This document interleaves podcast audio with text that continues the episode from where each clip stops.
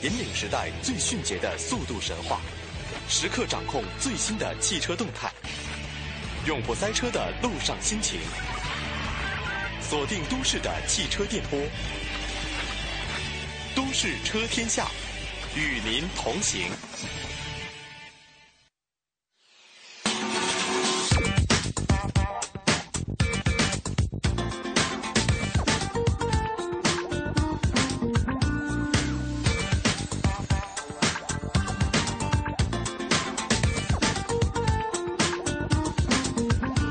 好，星期二的早上，欢迎大家收听中央人民广播电台华夏之声正在为您直播的《都市车天下》，我是邓坤。嗨，大家好，我是大为。嗯，今天是周二了啊，昨天呢是一周的第一天，很多朋友都非常的纠结，因为这一周呢还有很多天才能过去啊。呃，但是到了周二呢，看了看天气还算不错。今天呢，不过路上特别堵，不像我们片花所说的永不塞车的路上心情啊。嗯但是在北京的这个七八点钟呢，的确是非常非常的堵车。嗯，心情可以是永远不堵车的。嗯所以很多朋友在车上呢，呃，一直都在听广播呀，听啊、音乐呀，或者是在用蓝牙在打着电话，哇，巴拉巴拉巴拉说了很多话，其实就 是为了，巴其实为了就是打打发一下这个在车上的这种无聊的时间，特别是在堵车的时候，因为我今天是坐地铁过来的，嗯嗯，很多朋友人也特别多。对特别特别多，而且很多朋友都是低头族，嗯，嗯所有的人都在拿着手机在看这个，呃，手机、小说啊、iPad 呃啊新闻啊，特别是大家非常关注的昨天晚上公布的那条关于 MH 三七零航班的这样的一个消息。嗯嗯、但是我就在观察每一个人的这种表现，呃，心情都是非常好的，但是一定要为自己努力的拼搏一下。嗯，如果您有点郁闷呢，也嗯不妨呢来听一听《都市车天下》。嗯首先进入到今天的车市风向标。都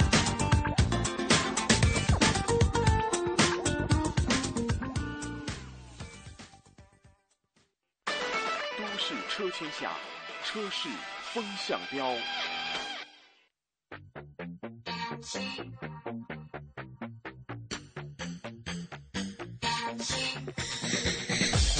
好，首先关注来自于北京方面的消息。北京市呢有六家企业啊纳入了北京市示范应用新能源小客车生产企业及产品目录。据市经信委和质监局介绍呢，新能源汽车生产企业及产品审核备案管理有了细则，并引入退出机制。嗯，汽车生产企业如果一年度的在北京新能源小客车销量低于一定规模，二零一四年为五百辆，二零一五年为一千辆，下一年度就会退出目录。嗯，其实新能源车辆的，单一车型累计总销量是五百辆以下，在正常运行过程中呢，累计发生两起非人为安全事故，包括了像爆炸呀、起火呀、漏电等等，或者是单一车型累计总销量五百辆含五百辆以上，有超过百分之一含百分之一的产品呢发生非人为安全事故，包括了刚刚所在说的爆炸呀、起火呀、漏电等一些情况的，企业是情况整改，拒不整改将退出。嗯，管理非常严哈。对，这个也是为了驾驶员的安全，也是为了新能源车能够有一个健康的发展。再看另外一个零部件的话题，目前中国汽车技术研究中心汽车产业政策研究室召集相关人士，呼吁打破厂家对汽车部件的绝对垄断地位，以解决汽车维修市场的混乱情况。对此，商务部研究院综合战略研究部副主任张丽分析称，汽车部件的防垄断在一定程度上是为了迎合中央政府新一轮的改革开放，进一步打通汽车产业上下游市场。而在事实上，业内关于汽车部件的垄断问题早有争议，而事情之所以在当前时间点上备受重视，除了当前政府改革的大环境使然外，汽车部件行业的成熟发展趋势也是诱因之一。从产业整体和汽车配件行业的角度来看，打破汽车厂商对汽车部件的垄断势在必行。但是业内人士担心，垄断的破除可能会在短期内引起市场的混乱。好，我们再来关注下一条消息。近几年呢，包括德尔福在内的业界多家汽车零部件供应商呢，正在加速汽车电源四十八伏架构的采用。预计呢，配备四十八伏系统的汽车将在二零一八年到二零二零年来问世。其实，在近日举办的二零一四呢慕尼黑上海电子展上呢，相关的这个四十八伏系统呢，以及新能源等一些问题呢，也是得到了一些采访和认证。我们来看一看啊，嗯，比如这四十八伏系统吧，主要是用于微混合动力汽车和弱混合动力汽车。与传统十二伏相同系系统相比呢，四十八伏的系统呢，可以有效的改善电机的功率。在发动机启停技术的体验上呢，让用户呢会更为的舒适，也能够更为有效的回收汽车的刹车能量，为汽车中呢所需越来越多的电子负载呢提供更多的功率，同时可以提高百分之十到百分之十五的节油效率。很多欧洲厂商呢也是试验过啊，搭载四十八伏系统的车辆呢，与传统车辆相比呢，可以降低百分之十三的油耗。那四十八伏技术呢，将发展成为一个重要的市场趋势。而且啊，这个市场是非常大的，大到它足以容纳这项新的技术。嗯，这也是相关专家所在采访中呢所表达的。嗯，好，来看一下北汽。北汽新能源组建国内首个市场化股份平台。日前，北京新能源汽车股份有限公司正式挂牌成立。北汽集团董事长徐和义表示。北汽新能源的成立，为北汽集团搭建新能源汽车市场化的产业发展平台，通过产业转移和产业升级，实现北汽由制造型企业向制造服务和创新型企业转型。其实，据了解呢，作为国内首家股份制新能源汽车公司啊，北汽新能源总注册成本为二十亿元。其中的北汽集团控股是百分之六十，北京工业投资有限公司、北京市国有资本经营管理中心和北京电子控股有限公司呢，也是分别持有剩余的百分之二十五、百分之十和百分之五。嗯，北汽呢将新能源板块剥离出来，组建股份公司，足见北汽集团对新能源汽车产业化的渴望。而且，北汽新能源的副总告诉记者呢。北汽新能源作为后来者，只用四年的时间，就在全国新能源乘用车市场占有率达到了百分之二十五点五五，位居全国第一。好，再来关注一下一汽丰田全新威驰的市场发力呢，强化了一汽丰田小型车战略的发展，并且是解决了丰田市场份额增长乏力的难题。日前，根据全国乘用车联席会的数据，一到二月份，日系品牌呢在 A 零级市场的占有率达到了百分之十六，较去年同期呢增长了七个百分点。而据业内分析认为啊，日系品牌呢在这一细分市场的份额呢是急速的扩大，主要是来自全新威驰的增长。嗯，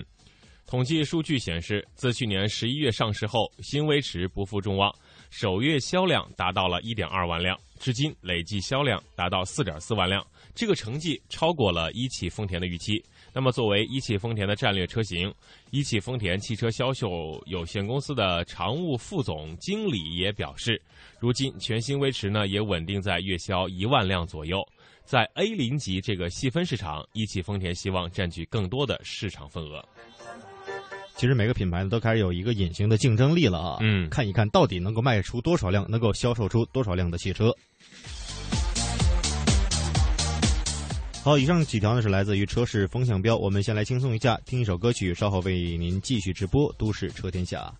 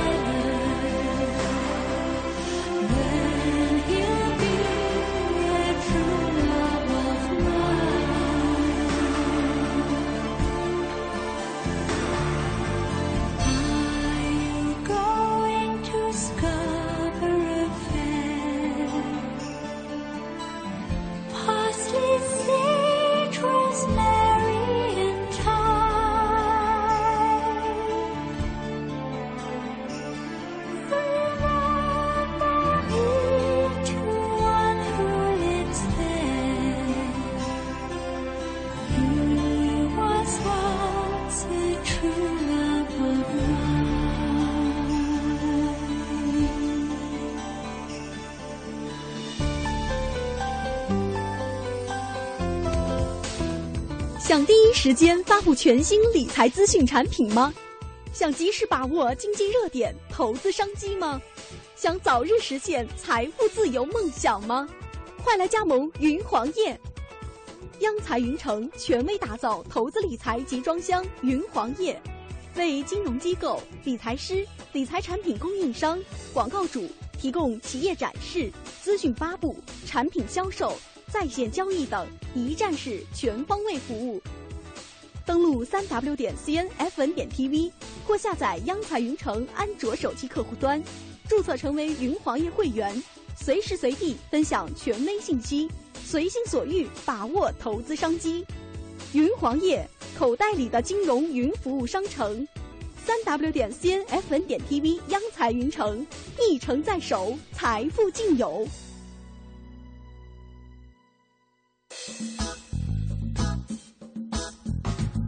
您现在收听的是华夏之声《都市车天下》，欢迎您继续收听。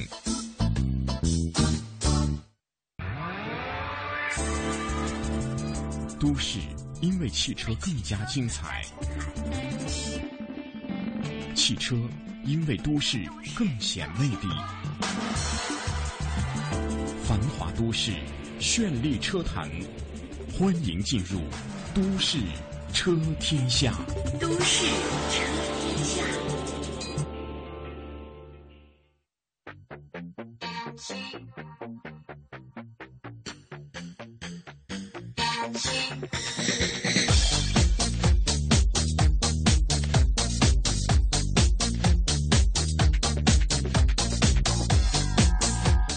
告过后呢，欢迎大家继续收听《都市车天下》，这里是中央人民广播电台华夏之声，每天早上九点钟准时和大家见面，我是邓坤。嗨，大家好，我是大伟。嗯，接下来呢是我们的汽车专题环节，看一看今天呢要跟大家分享的是哪一方面的内容啊？首先呢，春天到了啊，这个时候的车主呢，除了检查爱车潜在的故障之外，还要特别的注意油液的更换和添加。那我们接下来的这个主题呢，就来跟大家说一说油液的相关话题。嗯，首先要更换制动液，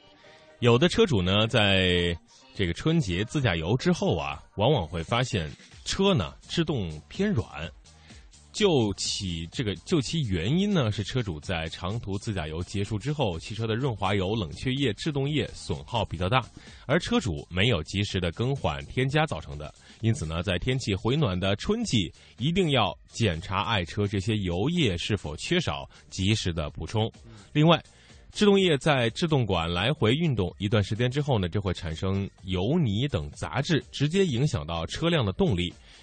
呃，制动力，因此车主每行驶两万到四万公里就必须更换一次制动液了。嗯，这是制动液啊。嗯，除此之外呢，还有一个油液叫润滑油，要更换过脏的润滑油。其实，尤其像我们春节过后啊，大家跑的路特别远哈，还有呢，全国范围内都有一个降雪，路面的结冰一些现象呢，造成非常的拥堵。那往返于归途当中的车辆呢，需要频繁的启动。那发动机啊，经常处于没有能及时预热升温的状态，没有蒸发的水分和未没有充分燃烧的燃油，会使润滑油的质量下降，进而导致发动机腐蚀和油泥的产生。那发动机呢，也一直处于高负荷运转，因此啊，车主可以去专业的店面呢，去查看一下润滑油是不是干净和流动顺畅。另外呢，低温高负荷的运转呢，容易产生油泥和积碳。如果有必要呢，应该更换润滑油，或者是减少更换时间的间隔。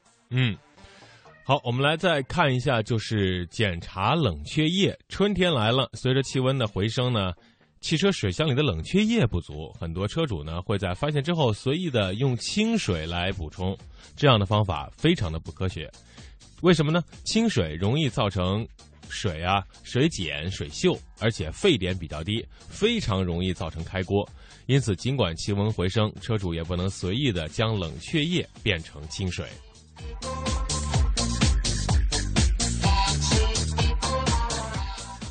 还有一点呢，我们要看一看电池液啊，这个蓄电池，蓄电池呢最怕的就是低温了。低温环境下呢，蓄电池的电容量是比常温的时候要低得多，性能也会明显的下降。这也是发动机呢冷启动困难的原因之一。所以啊，在一些这个气温低的时候，天气当中呢，如果是液体的蓄电池，车主呢应该补充蓄电池的电解液，调节电解液的比重。同时呢，车主啊应该清洁蓄电池的接线柱，来涂上专用的油脂来加以保护，才能保证启动可靠，延长蓄电池的寿命。那如果这个车主呢发现一些蓄电池性能很差了，最好呢还是要更换新的蓄电池，确保安全驾驶。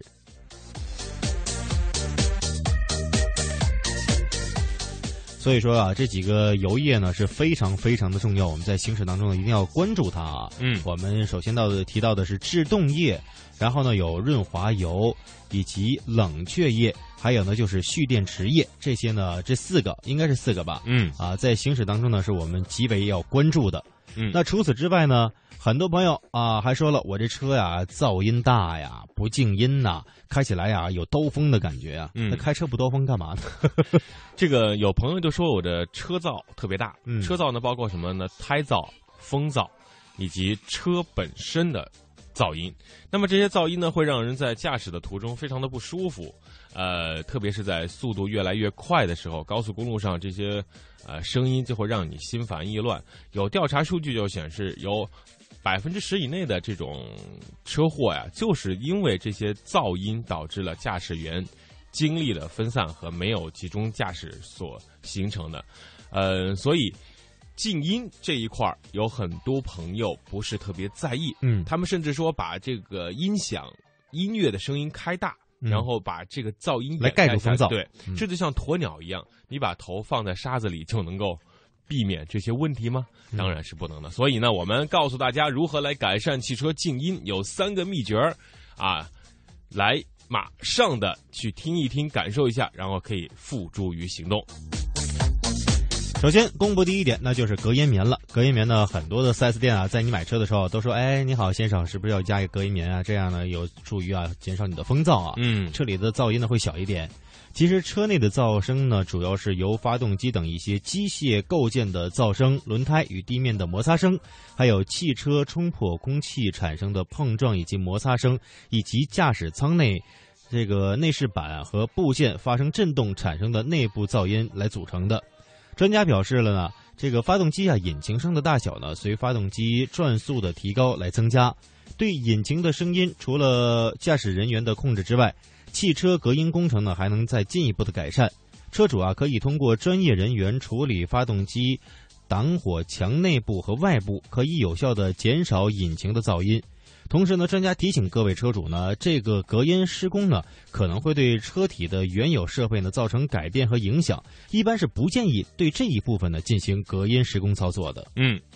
专家还表示呢，对于发动机的噪声呢，最好在引擎盖下面粘贴一种高级的吸音泡沫声学材料，既可以吸收和消耗大量发动机的噪音，又可以抑制引擎盖的震动，阻隔来自发动机的热量，保护车漆不受高温的损伤。路噪和胎噪呢，是因为轮胎和路面摩擦产生的震动和噪音。同时呢，有些路面和混凝土的路面所产生的不同的胎噪有区别。针对路噪和胎噪的减震，最好方法是用减震板或专用的减震板吸音垫和车门密封条对叶子板及车地板以及车门进行全面的隔音施工，可以有效的改善胎噪和路噪。路噪和胎噪过后呢，我们来看一看，还有一个噪就是风噪了。风噪呢是汽车在高速行驶的过程当中呢，风压超过车门密封阻力进行车内而改变的。嗯，它这个行驶速度呢越快，风噪就越大。另外呢，车体本身就像是一个箱体，而声音本身呢就有折射和重叠的性质。当这声音呢传入车内的时候啊，如果没有吸音和隔音材料来吸引和阻隔呢，那噪音呢就会不断的折射和重叠，形成共鸣声。专家这个时候就表示了，加强密封阻力呢是最直接、最根本的解决方法。车门密封条和内芯密封条呢，就能很好的解决这一问题。嗯就这两个条啊，车门密封条和内芯密封条，大家呢可以去这个车市啊，还有这个汽配城去购买一下。嗯，其实好的这个车门的密封条啊，就是一些高档车型啊，嗯你就关这个车门的时候，就发出这种很闷的声音，嗯砰一下就关住了。但是，一般如果隔音做的不好的车的，啪一下，嗯特别脆。对，而且这些周围这些缝隙都是会产生噪音的。那么在做汽车隔音之前，首先要检查一下车况，有些噪音呢是由车辆本身的故障引起的。如果像胎压不对、不规则的磨损、悬挂或底盘损坏及发动机异响等等。车门、后备箱、车底盘、引擎盖、车顶是最容易产生空气摩擦噪音的地方，因此这些地方都是隔音降噪处理的重中之重了。嗯，所以呢，学好这三招啊，大家的车内呢可以静音一下。不过呢，可以用这首歌来感受一下，到底开车呢是不是很安静。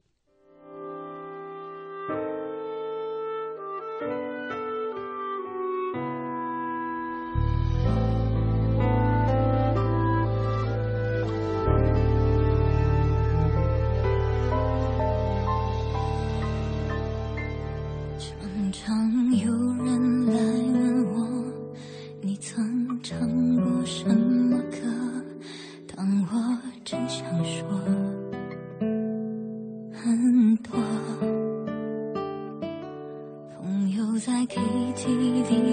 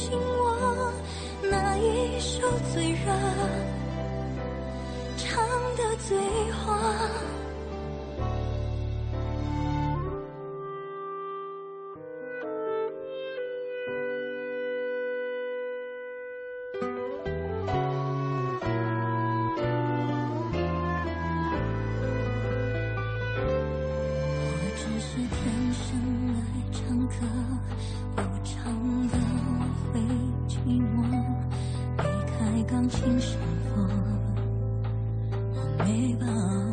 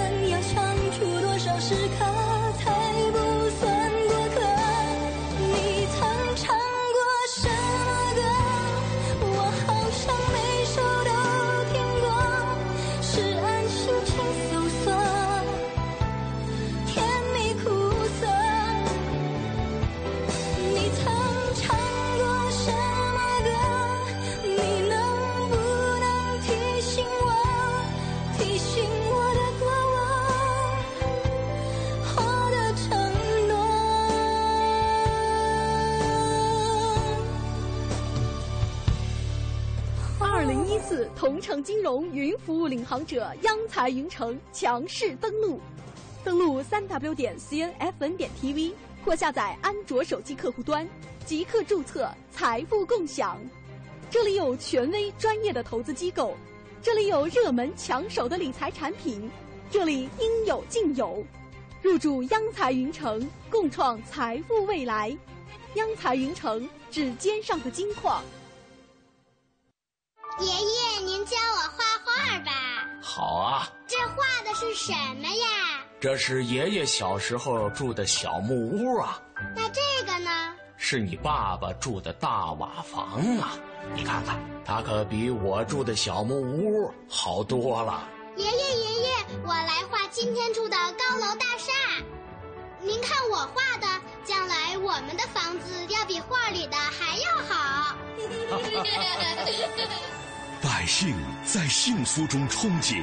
梦想在追求中实现，美好生活，我们的中国梦。讲文明树新风公益广告。我们都有一个梦想。中央人民广播电台香港之声携手香港青年交流促进联会，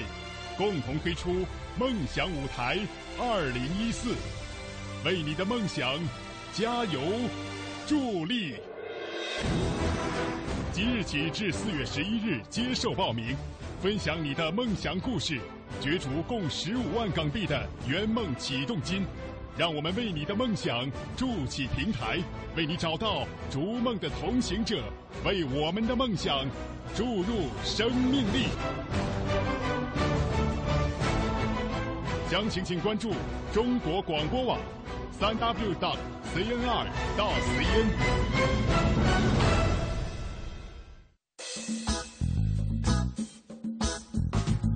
您现在收听的是华夏之声《都市车天下》，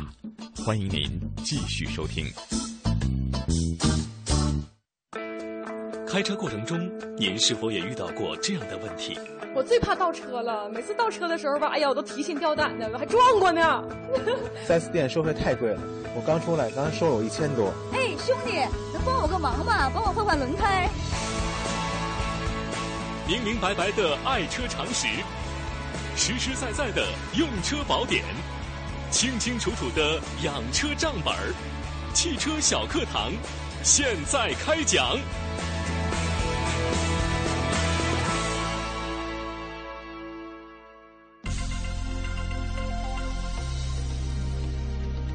听众朋友，欢迎收听汽车小课堂，我是深圳市通达汽车培训学校汽车高级工程师汪贵新。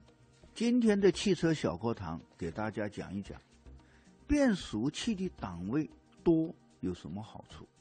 现在汽车上使用的手动变速器或是自动变速器，其档位数量有增多的倾向。如新款奔驰轿车装配的722.9自动变速器就有八个前进档，丰田皇冠轿车 A430 变速器的前进档。也增加到六个，而更有如雷诺重型大卡车，变速器就有十几个档。为什么现在的变速器增加档位数呢？档位多的变速器有什么好处？实践证明，变速器档位的增多能有效地改善汽车的动力性能和乘坐的舒适性能，同时汽车的燃油经济性也得以提高。首先，档位数量多的汽车动力性好，便于起步操作，也能提供较高的车速，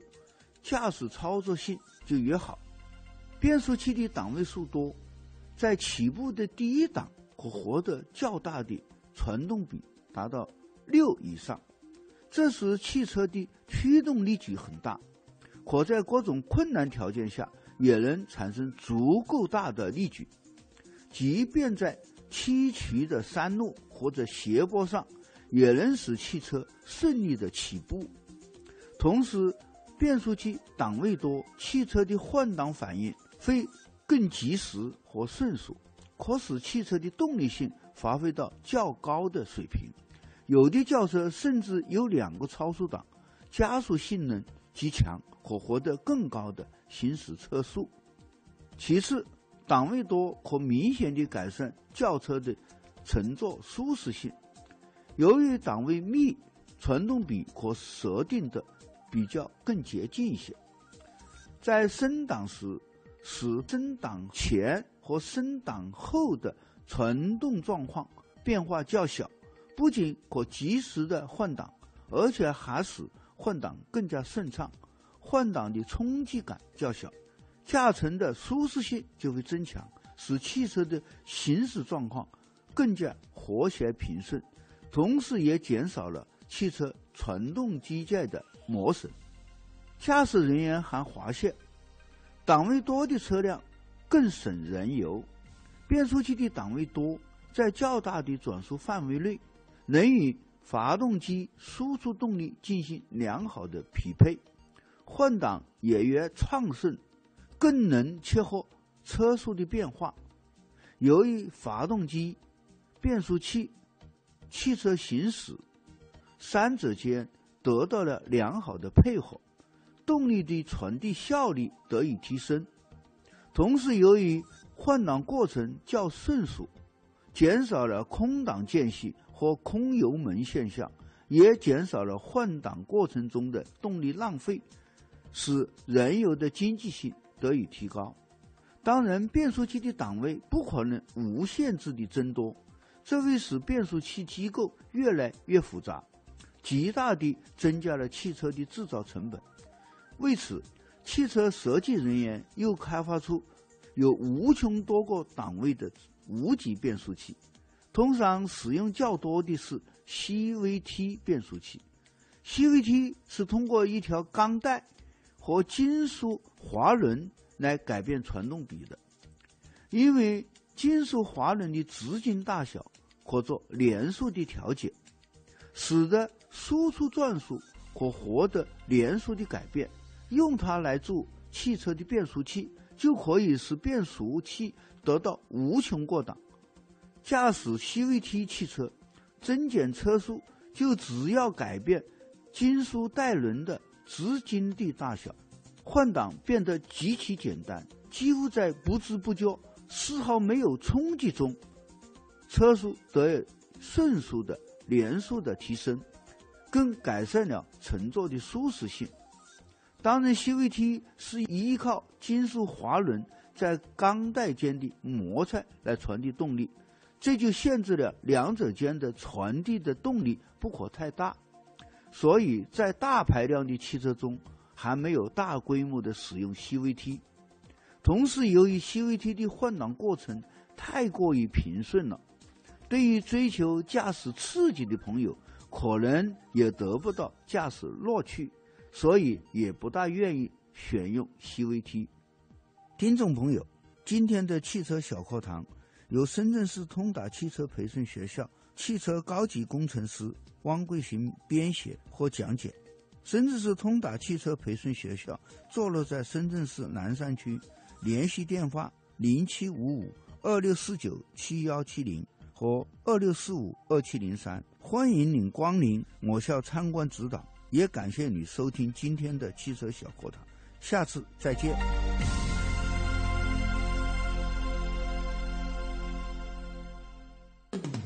汽车小课堂聘请深圳市通达汽车培训学校的专家做客节目讲座。深圳市通达汽车培训学校坐落在深圳市南山区，是专门从事汽车技术类的培训机构，开展有汽车维修多工种的初中高和技师各层次的培训。联系电话：零七五五二六四九七幺七零二六四五二七零三，网址是三 w 点 sztdpx 点 com。汽车小课堂，我们下一讲再见。您现在收听的是《华夏之声·都市车天下》，欢迎您继续收听。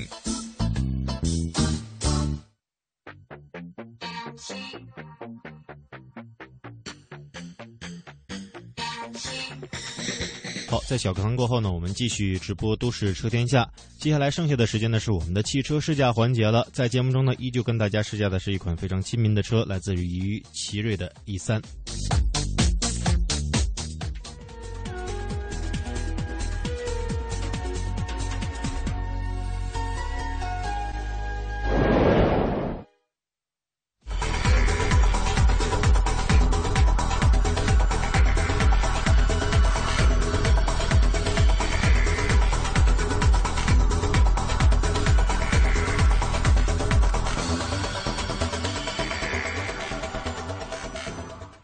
最近呢，可谓新车不断。前段时间呢，它有一台新车艾瑞泽七，整个的产品质素呢，就已经让我们感觉到奇瑞真的正在迎头赶上了。最近呢，奇瑞又发布了一台新车，就是我身边这台奇瑞 E 三。这台车定位呢是五六万元的家用的小型车。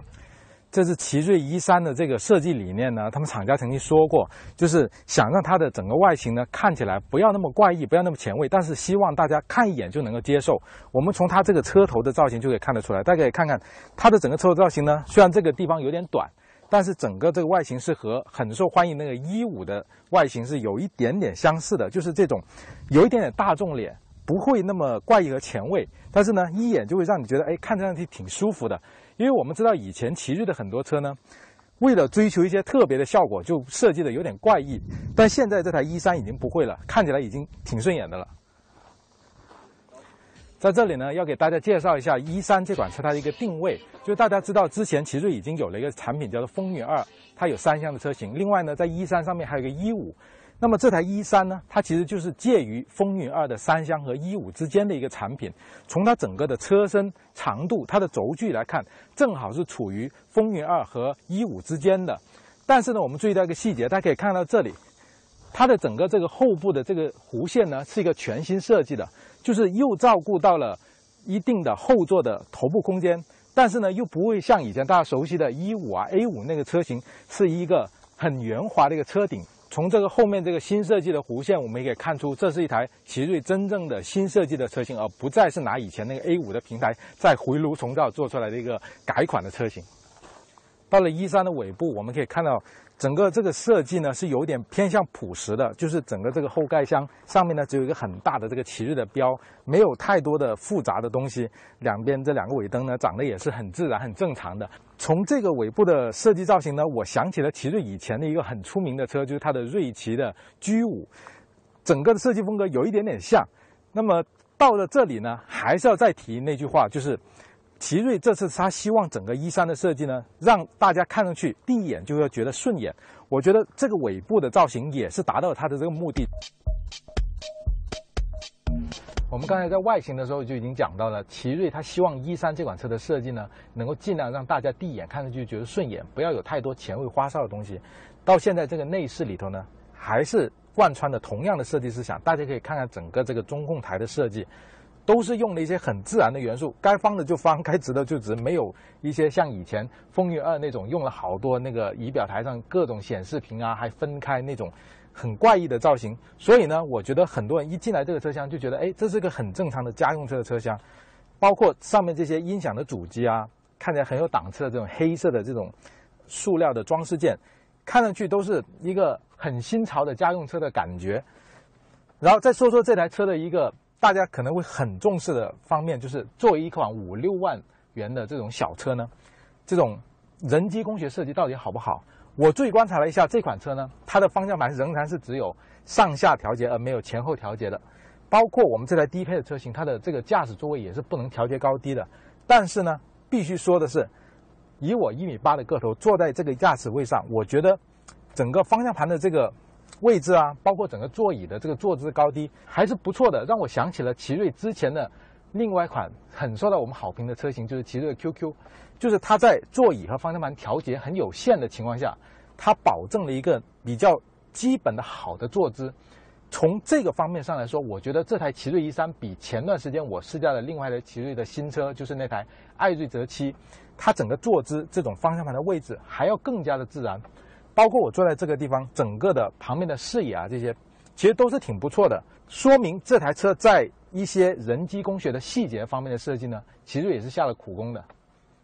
再往细了说，关于这台奇瑞一三的座椅呢，其实是很值得一讲的。首先，我们这台低配车型，它虽然用的是布料的座椅，但是整个这个材料表面看起来，包括摸上去，包括我坐上来，它的这种厚度呢，其实都是让人感觉有一点点已经达到了合资车的那种感觉啊，就是不会让人觉得，哎，这些台五万块钱的车，这些东西就应该是很粗糙的，不会有这种感觉。另外呢，再讲讲这个储物，可以看看这台车整个从中控台上到下，整个这一条下来呢，包括杯座、小的储物格、这个扶手箱，其实都是做的挺到位的。就是这些储物格，其实设计的都是很方正，而且很正常，就不会觉得啊好像不好用一样。都是在驾驶员的手边用上去，我今天开下来，觉得放东西也是够用的，然后也挺顺手的。这也是奇瑞作为一个自主品牌在一些小细节方面的进步。现在我到了奇瑞一三的后排，首先要提醒大家注意的一点就是，大家可以注意看它这个地台，其实已经接近了全屏。这在奇瑞以前的，包括 A 级、A 零级的车上都是很少见的。那么说明这台车在底盘还有后座这些通道上的一些优化、空间的偷取上面呢，其实是下了一点功夫的啊，这是一个很实用的一个新设计。另外呢，还要说明现在这个前座的这个位置是刚才。我坐的驾驶位整个调了，就是前面这个座位是很符合我的身材的坐的。好了，现在到了我一米八的身材，坐在后座，大家可以看看，我离前排的这个座位的靠背、腿部还有一点点的空间。作为一款这样的尺寸的车型来说，其实已经让我有点惊喜了。当然了，头部空间呢，由于它整个后座的这个坐姿有点高，所以呢，头部空间还是略显有一点点紧张，但是还 OK。以我一米八的身材能够有这样的空间呢，一般中等身材的人坐进来都没有太大的问题了。这个座椅靠背由于这个定位原因就没有手枕啊，包括后排出风口这些东西了。但是呢，我注意到这台车整个后排的座椅和前排的相比呢，这种座椅的厚实度，包括这个底下坐垫的这种承托力，它的角度其实都是没有缩水的。也就是说，我坐在这个后排呢，不会觉得坐在比前排感觉舒适性要差。另外，大家注意这些小细节，你看这些拉手还是有阻尼的，哎，很有高级感。整个这个侧窗的这个空间呢，我觉得看过去也不会像很多这种小型车一样坐在后面觉得很憋屈，很容易晕车。所以整个这个空间的敞亮感，包括坐在这上面的坐姿自然程度、空间，这个奇瑞一三的后排都兼顾到了，真的是做的挺不错。好，接下来我们来说说尾箱，我们看到呢。一三这个尾箱它是没有任何的拉手或者按钮去让我们开启的，只能在前面开启，或者是通过这个钥匙遥控去开启。我们注意到一个细节，这个尾箱的这个开口是显得有点小的，就是比这个价位的很多车型呢都要显得小。但是里头的容积还不错，奇瑞说这款车的整个的尾箱容积呢是达到五百升，其实这是一个很不错的容积。但是呢。这种比较小的开口呢，会限制这台车一种极限装载能力。比如说，你一些很大件的物品呢，可能就不容易装进去了。这对家用车来说，其实是一个挺大的缺憾的。打开这个尾箱底下。就看到了全尺寸的备胎，整个这些盖板啊，包括尾箱内壁，其实做工都还是挺好的，不会有觉得很廉价的东西。作为家用车呢，很必要的另外一个功能就是后排座一定要可以放倒。那么整个的放倒呢，其实也是挺顺手的，就在后排的有个按钮，直接放倒下去。但是我们发现一个问题，就是它的后排座椅靠背在放倒之后呢，整个和尾箱不能连成一个全平的平台，就是后排座椅还要稍稍高出一点。这样呢，就会让我们在放大件东西的时候呢，尤其是很大很长的东西的时候呢，会要斜着放，这也是降低了一点点的使用度。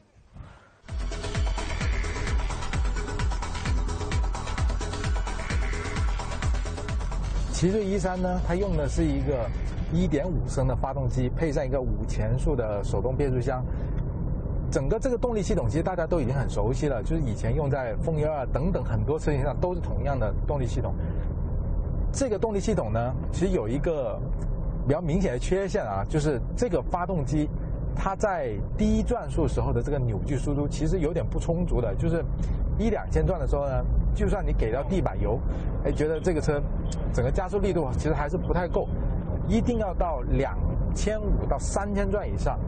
整个这个动力呢才会有一点点小高峰的出现。但是呢，一三这台车很有意思，它。似乎呢是对这个变速箱的这个齿比呢进行一个重新的设计，尤其是一二档到三档，就是更加紧密了一些，就是能够让这个发动机迅速转速上升，然后整个动力能够衔接上。所以我今天在市区里面开着这台车，不断的走走停停啊，中断加速啊，做这些动作呢，就感觉，哎，其实加速没有以前的那种奇瑞配这个动力系统的那些车型感觉那么肉了，就是觉得加速力度感觉轻巧了很多，整个这个加速，然后这种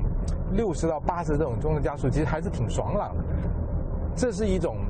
机械匹配上的一种。对老旧产品一些新的升级，这个真的还是挺不错的。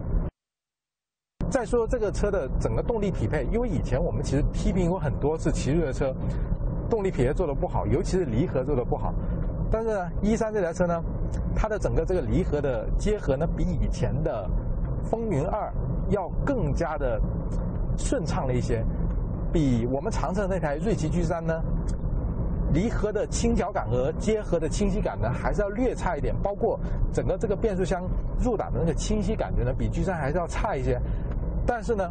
已经达到了整个这个级别的车型所应有的主流水平。离合呀，包括整个换挡的这些手感，不会有太多让人要投诉的地方。稍稍开个几分钟呢，其实还是挺容易熟悉的。你看这种换挡还是很轻松的。再说这台车的底盘，一三这台车的底盘呢，其实没有什么很高科技的地方，但是呢，我今天一开上来，我就觉得这台车比它的大哥，就是名号上比较大一点那个一五呢，开着让人感觉更加舒服。因为一五那台车呢，它整个底盘的那个质感呢是有点差，可以说是有点廉价的，就是它的底盘比较松散，然后走一些稍微烂一点路面的时候呢，它就。整个底盘的零碎震动特别多，但是呢，这台一三呢，虽然是定位似乎略低了一级，但是它这个底盘在走一些烂路或者是过一些减速带的时候，它应付那种路面的不平那种弹跳，其实抑制的很好。包括滤震的时候那种柔韧度是明显比一五要高的。也就是说，这台车其实整个底盘给人的高级感、滤震的这种舒适程度。是比它的大哥一五还要更高了一级，这一点呢，其实可能是很多人所想象不到的。包括一三这台车呢，它整个的车厢的隔音水准，也是给了我一定的这个惊喜感。这个发动机在一千两千转这种加速的时候呢，能够听到这台发动机的这种呼噜声。其实这种呼噜声呢，是这台奇瑞的一点五升发动机的一个固有的一个缺点了，就是呼噜呼噜加速上去，过到两千五百转以后就没有了。这是以前用这台发动机的车型全部都有的一个问题，但是，一三这台车呢，它的整个对发动机噪音的抑制已经达到一个比较新的层次，和我们以前常测的那台定位可能已经比较高端的锐奇 G 三已经差不多了，是明显好于以前的风云二，包括一五的。高速上跑的时候跑得很快，比如说跑到一百二以上。整个这个 A 柱，包括前风挡附近呢，才会有那种风声、那种乱流声。另外呢，坐在后排，就是能够听到的那些排气的声音啊，包括后窗的乱流声音呢，就比前排要明显很多。但是总体以这台车的这个价位来说呢，我觉得一三这台车在隔音方面已经做的足够有水准了。总体来说呢，这台奇瑞一三。给我的感觉就是和它的外形一样，奇瑞没有用一些很花哨的，比如说什么新发动机啊、新变速箱、新底盘等等这些花哨的概念去包装它，它用的是老的东西、成熟的东西，但是呢，它整个的机械的匹配，包括它整个呈现出来那种高级感，都是让人觉得哎，这个车好像不止五万块钱的这种价位那么简单。这是最成功的，就是它把一些。很成熟的东西，重新做了更加优化的这种匹配，做出了一三这么一台，其实开起来挺舒服、挺轻松的这么一台车。那么这一点呢，是开完这台车之后，我很佩服奇瑞的地方。奇瑞一三这款车在试完之后呢，给我留下最深刻的印象有两点。第一点呢，就是这台车整个的内外设计，真的就像奇瑞这次所强调那样，以平和顺眼为第一的设计要素，不再像奇瑞以前的那些产品一样，有很多天马行空的，甚至有点怪异的那种设计元素。第二点就是这台车，它虽然用的是一些奇瑞很成熟的机械的底子，但是奇瑞在成熟的这些东西的基础上呢，又做了更加完善的匹配。在五六万元这个价位，它真的是做到了让你看起来觉得舒服，开起来觉得轻松这样的一个车，你动心了吗？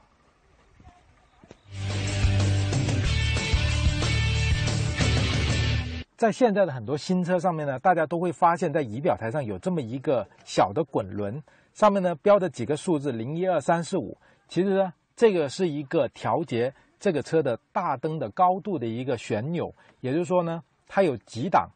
可以让你选择这个车灯照射的距离是远还是近。比如说我们走到一些比较黑的地方呢，我们就可以把这个大灯的高度呢稍微调高一点，一般呢零是最高的。这种小装置呢，其实对我们日常行车是很有用的，大家一定要记得用哦。